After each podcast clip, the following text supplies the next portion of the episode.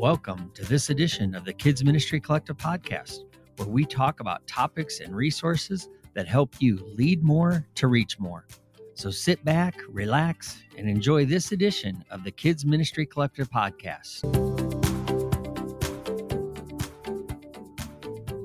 Welcome to another episode of the Kids Ministry Collective podcast. My name's Tom Bump, and I'm your host. Hey, thanks for listening, my friends. I hope you realize just how valuable you are to this podcast and to me and to God's kingdom. Thank you for partnering with me and letting me partner with you to build the kingdom of God together. And I'm looking forward to this. You know, my friends, there's no doubt we're in a spiritual battle, and children's hearts and minds are under attack. And for generations, we know the evil one's playbook. It's not that big. And he repeats it all over and over again. But he goes after the younger generations, and he's tried to corrupt children and indoctrinate children to have a less than biblical worldview. And as ministry leaders, you know, one of the things our goal is to sharpen our skills and to learn all we can so that we can stand in the gap for these next generations. And my guest today is a seasoned ministry leader who has written a great, great book. I've really enjoyed reading it. It was an encouragement to read. I got some new ideas in it myself, but it's called Faith for the faith of the next generation.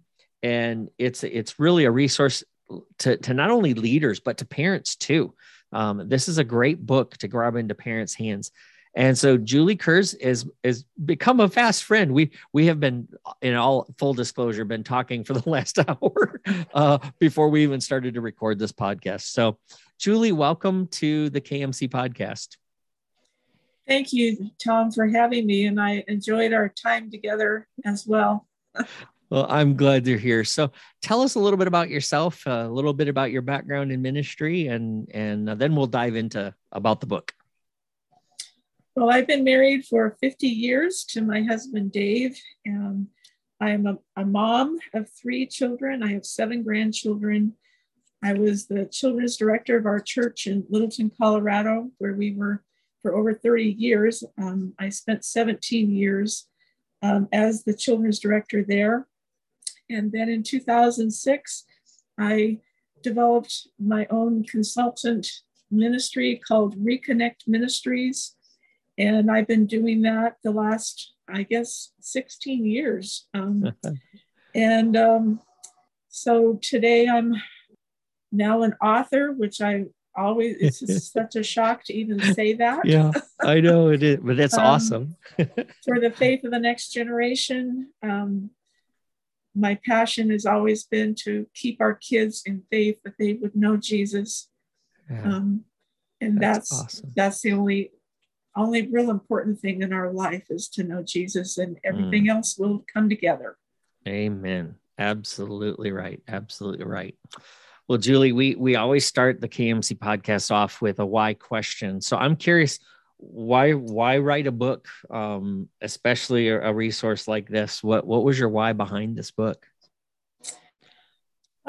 Well, after the 17 years in children's ministries, the research was pouring in that we're not keeping our church-grown kids in the faith, and that just really was hard for me to hear, because I know that as a children's director and as parents, we want our children to stay in the faith. Mm-hmm.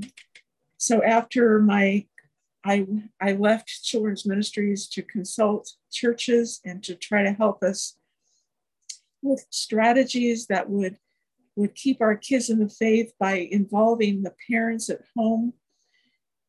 So at the probably the 12-year mark of my consulting ministry, I felt that I needed to do something in my ministry, either more marketing or just to retire, because I was getting to the point where I needed, my supporters I was feeling like I needed more ministries to support my work. Mm-hmm. And so I had several people tell me, Rob Reno was the first person that said, you should write down your workshops and what you've been teaching the last several years. And so I got that advice from several other people, and I decided to go ahead and do it, although it was really a stretch for me. Oh, yeah. Yeah. It's amazing how God stretches us when we get into it. I mean, I understand my book is nowhere near as thick as yours. You got a lot more in yours than I've got in mine. And I'll tell you, it does. It does stretch you, but it's such a, I don't know, it's a huge blessing when we get the opportunity to share and God opens the door for us to do these kind of things. And I'm excited to have you share more of this. I'm curious, as you worked on this book, what did you learn about children's ministry in general? Because, I mean, God opened my eyes to the area where I was writing in. So I'm sure he did for you the same thing. So what did you learn about the state of children's ministry? The word that came to mind was transition. I think that children's ministry is in a big transition, because children's ministries was doing very well. And we have the best curriculums, the best facilities, the best of everything. And then we're told that really spiritual development happens in the home, not in the church, and that there's more hours in the home. And that was God's plan. And so then what is children's ministry supposed to do with this message? Mm-hmm. And so I think we're in the middle of change and trying to figure out our way into really developing the home as the spiritual development, the place of spiritual development. Uh-huh. And now what is the church to do? So I believe that the transition that we need to make is that we are to be the guardian of the faith at home movement. We are supposed to be the guardians of the children to make sure that they are getting God's story, that they are getting what they need, but we need to train parents and make sure that the development is happening in the home. So I think that children's ministries is in a state where we're really not sure what we're supposed to be doing now. But I think that if we can move into the place of being the guardian of the faith of the child by doing what we can at church, but directing that spiritual development to the home and training parents on connecting what we're doing in church and helping them to see their awesome responsibility that God planned and God designed for them to have in the home. Yes. You know, you're spot on. I mean, you have research to back this up for sure too, because Barna just with the new research that Barna and Awana just did, that's exactly what they're talking about. And the last episode I just did with Matt Markins, the president and CEO of Awana, you know, we were discussing this exact idea that, you know, the children's ministry is you're right, we're in a transition. And it's funny because the children's ministry leaders are saying the primary thing is the parents. The parents are saying, well, wait, it really, we see that, but it's also both and. We need you. We can't do this on our own. And so you're spot on. I was almost ready to yell amen too much because you were answering, but I didn't want to interrupt, but you're right. I mean, and so we've got to start asking some better questions. And I'm curious because in one of the early chapters, that's what struck me in your book is you talk about a time for change, and that as leaders, we need to start changing up some of the questions that we're asking.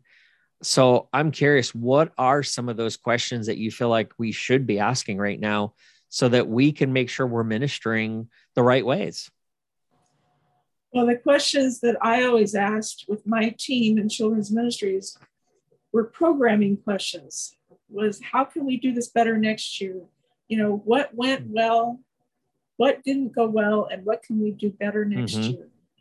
But it ended at the program. And I do not believe that children's ministries can be about programs anymore because it hasn't worked. It hasn't been what's developed our children spiritually. We're not keeping them in the faith and in the church. So we have to go back to God's strategy. Mm. And how did he intend for children to be spiritually developed? And the home is the first place of spiritual development. So the questions we need to be asking are, as a result of our program, do parents understand their role in the spiritual development of their children? Are we making them aware of what God's plan really is and saying it's not about just getting a church to have a drop-off ministry where they learn what they need to learn? Right. And what are we doing to foster spiritual development in the home? Does our children's ministry include any training? Does it include the communication of, we're here to help you? Just like Home Depot said, their motto is, you can do it. Right. And we're going to help you. Yes. And that's what the church needs to have. That needs to be our motto. And how can we strengthen our homes so we're passing faith to our children? And what things actually contribute to the spiritual maturity of our children? These are the questions we need to be asking, not about our programming, which was where I stopped as a children's director. And that's what God had to show me, is that this is not about programming. This is about spiritual development. Yes. And that's much harder to evaluate than our programming. Yes. I think you nailed a huge key that I hope listeners grab onto. If you're only asking questions about programming and what you can do better in your programs, you're missing a huge part of that. And, you know, one of the things that Matt said that has stuck with me is that, you know, we really need to look at ourselves as discipleship pastors, as discipleship directors, you know, that yes. we are really working with parents. And you're right. What elements do we have? Because we have to understand that a lot of today's parents were never discipled either. And so how do you expect them to disciple their children and to be that primary faith giver when they don't even know what that looks like? That's exactly right. And that's what I've said, that I tell parents, how many of you in this room have a role model that you were taught at home? Mm. And there's very, very few. You know, less than 10%. And so then when we're seeing that we've got less than 10% of our kids staying in faith, it totally relates to the role model that we had when we were young. Yes. Wow. So we have to be patient, and we have to be, we're all in this together, and we have to show grace, and we have to, to not have any judgment. We're all trying to figure this out, and we are all helping each other. And, and we want, and the end goal is to keep our kids knowing Jesus and wanting Jesus in their lives and wanting to be like Jesus. Yeah. And, you know, there's not a one size fits all thing out there. And I know a lot of people look to try to plug and play something. They try to copy somebody else's ideas. And it just, I think that's part of one of the, I guess I'm going to call it a failure of children's ministry today is that we've gotten stuck into this, that we bounce, you know, I mean, I see it all the time in children's ministry Facebook groups, people bouncing from curriculum to curriculum to curriculum. And they're just trying, you know, because there's no strategy. There is no, I really know what end I have in mind. And so I'm curious, you know, because you talk about some of this in your book a little bit too, of getting that perspective of developing a strategy for discipleship. And so I'm curious, what's your perspective on this idea, and what should ministry leaders think about when they're developing their strategy for their ministry? The thing that I tell a children's director or children's pastor is that you need to have a team. You need to develop a team that develops the strategy, that understands your culture and understands what will work for your church. Because just putting a curriculum on top or a strategy that someone else has developed out there is not going to work for your church. It's not a matter of checking off a list. Okay, we've done this, we've done this. It's a matter of developing the culture, understanding your culture, and developing a strategy that's going to work in your church. And your team needs to have every type of family represented on that team. It needs to have an intact family. It needs to have a step family. It needs to have single families. It needs to have every type of family that is in your church, so that they can then promote your strategy as you develop it to the like families in your church, so that everybody then it eventually gets engaged in how you want to address the children in your church. Yes. And keeping your kids in the faith for a lifetime. That is the goal. So how do we embrace this as a church, and how do we want to do this in our church? Wow. I hope y'all are taking notes. Those are some great questions and considerations to talk through with your team. And that's why y'all need to go get this book, because Julie she's gone through, and there's such a variety of topics in this book. You talk about God's blueprint and strategy. You talk about even how marriage is the foundation of the home. You've got some guest authors in this book too. My good friends, Scott Transky and Joanne Miller. You've got a heart-based approach topic in there. Tell us about some of the other things, and maybe kind of highlight a couple of these chapters. We'll give them some teasers. You could tease people a little bit of what this book is all about, because boy, there's so much in here. In 18 chapters, you covered a lot of things. And so if I were a younger leader, if you're a younger leader in ministry, this is the reason you ought to come grab this book. If you're a seasoned veteran, you need to grab this book, because there's some fresh perspectives here. But I'm just curious, Julie, what's some of your highlights and what you've picked in this book? Well, one of the questions that I asked myself when I was a children's director is how do children develop spiritually? And I spent a lot of time asking God that question.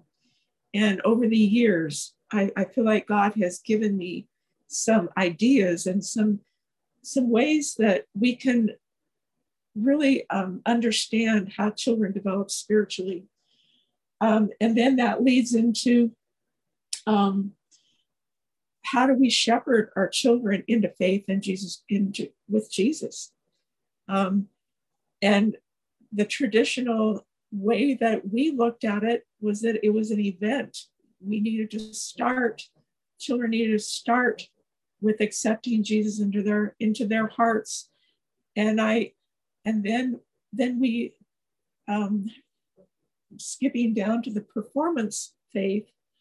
We tend to it's easier to evaluate a children's behavior and how they're looking as a Christian, instead of really their journey with Jesus. And I believe it's as I have been teaching children now, I look at it as a journey of faith instead of an event, that the events of getting kids to accept Jesus, I look at more as a journey, and how do they develop spiritually through being concrete thinkers to abstract thinkers. And I just look at it differently now than I did. And it's a big change that I would make, is helping kids on their journey to know Jesus. Just like I have had a journey for over 60 years of knowing and understanding Jesus. And how do we get kids to get on the journey and stay on that journey? And then what kids need to know, you know, when the 18 years that we have them at home and the 1 hour a week we have them at church every week, what do kids need to know? What do they need to really know in their hearts about Jesus? They need to know the character of God. They need to know who God is. Yes. They need to know basic, understand the Lord's Prayer. Yeah. And this chapter, I just looked over my experience with working with kids and developed what kids need to know before they leave home and what we need to really focus on. And then I have a whole chapter on performance-driven faith, and we slipped into that in my ministry. And I was great. I was raised in a performance faith mentality, and I believe it's very destructive. Mm-hmm. I believe you can end up with kids with entitlement and mentality, and Pharisees, judgmental. And I remember looking at kids who got off the good for God path, and either they couldn't get back on the path or they actually found Jesus on the path that we didn't ever want them to be on in the church. And their hearts, after they really found Jesus, were much different than the ones on the good for God path. Mm. And so I just talk about that and develop that. And then for the church, what is the church to do now? How do we do children's ministries now? What do we focus on? And so my chapter on what's the church to do now deals with that.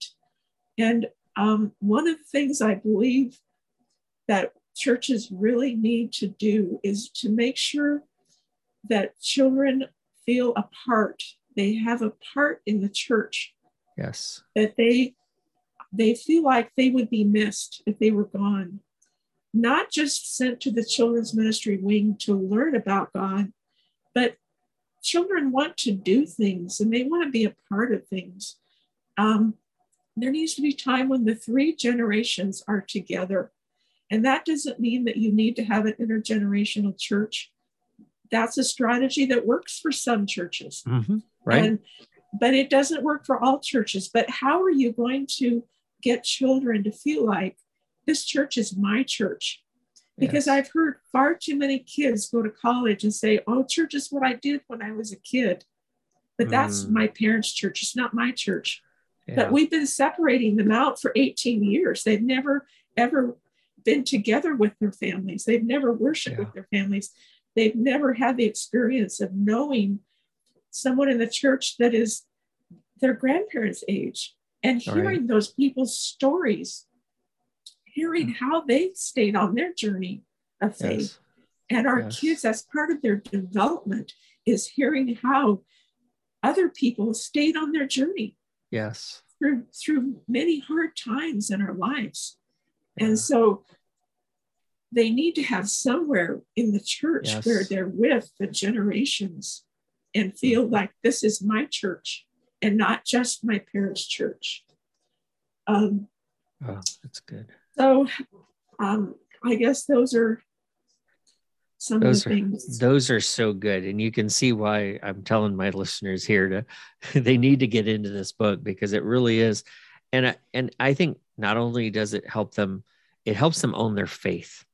And I think that's where we're seeing all this deconstruction movement, is because we've got a generation that never learned to own their own faith, and they never got challenged. They were spoon-fed answers instead of digging into the word in their own hands and wrestling with their faith and working out their salvation, as Paul says. You know, they weren't doing that. And that now they're, you know, I think that's what some of this is we're seeing people that never owned it are trying to figure out, do I own this or not? Right. And so I think those are, you know, you asked some really good questions in your book about those kind of things. And I think it's going to give some leaders some good thoughts So what do you hope that leaders will take away from all of this as they look at your book and as they read it? What are you hoping people will take away and do with it?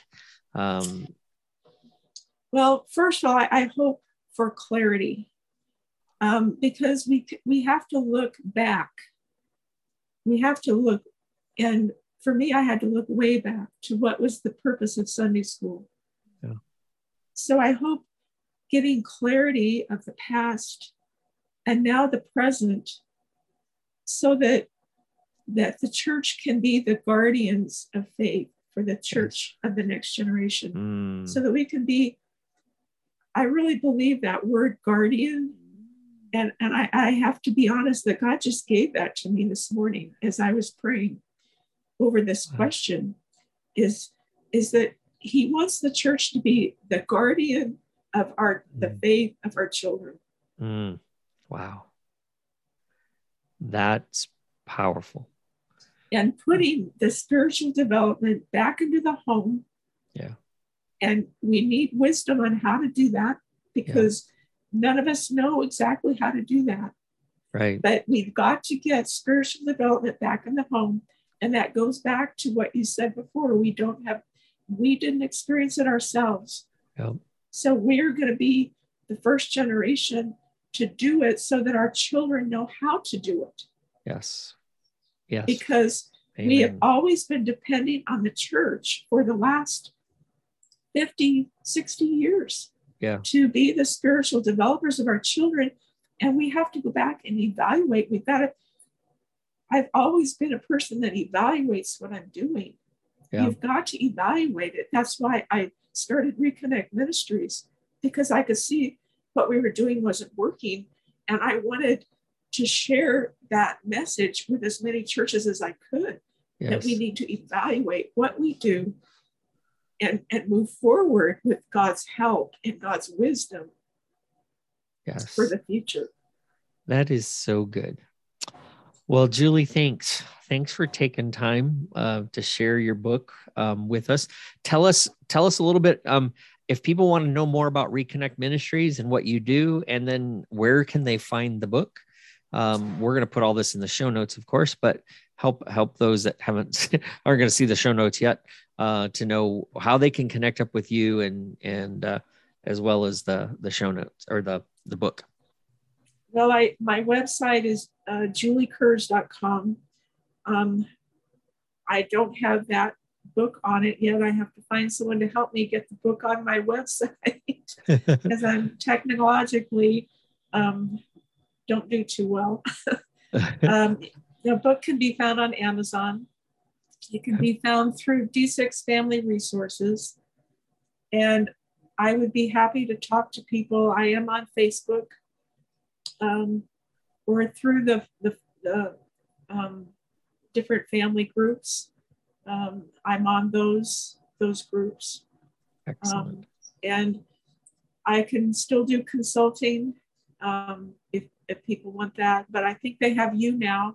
So I think I mean, they should probably go to you for consulting. No. They I'm not everybody's cup of tea. And so, for sure, you're already going to be on my list there, that because I interview everybody. Than I am. But you've got wisdom that I don't have.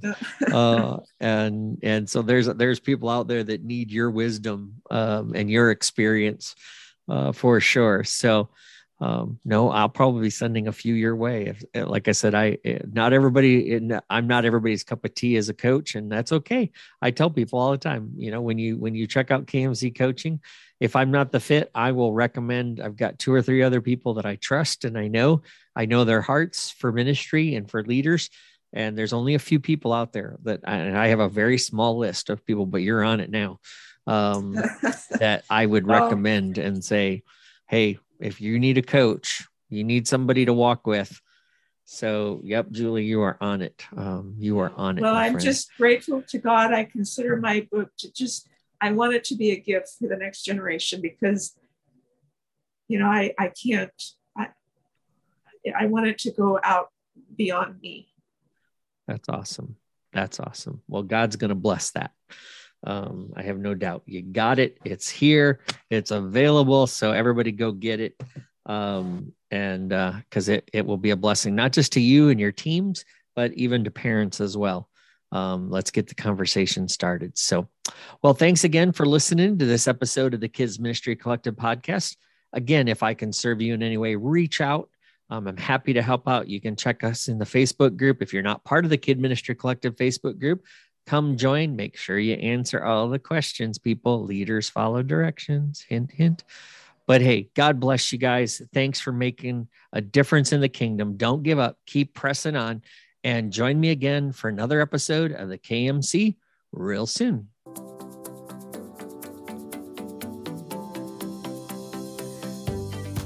Thanks for listening to this edition of the Kids Ministry Collective podcast. We hope that it's helped and encouraged you. If you would, support our podcast by continuing to share it with other leaders. And if you haven't already, hey, please subscribe and leave us a review wherever you listen to this podcast. We look forward to hearing from you how this podcast has helped and sharpened your skills and ministries. So let us know on your Facebook page or head over to kmccoach.net and share with us there. And thanks again for listening to the Kid Ministry Collective podcast.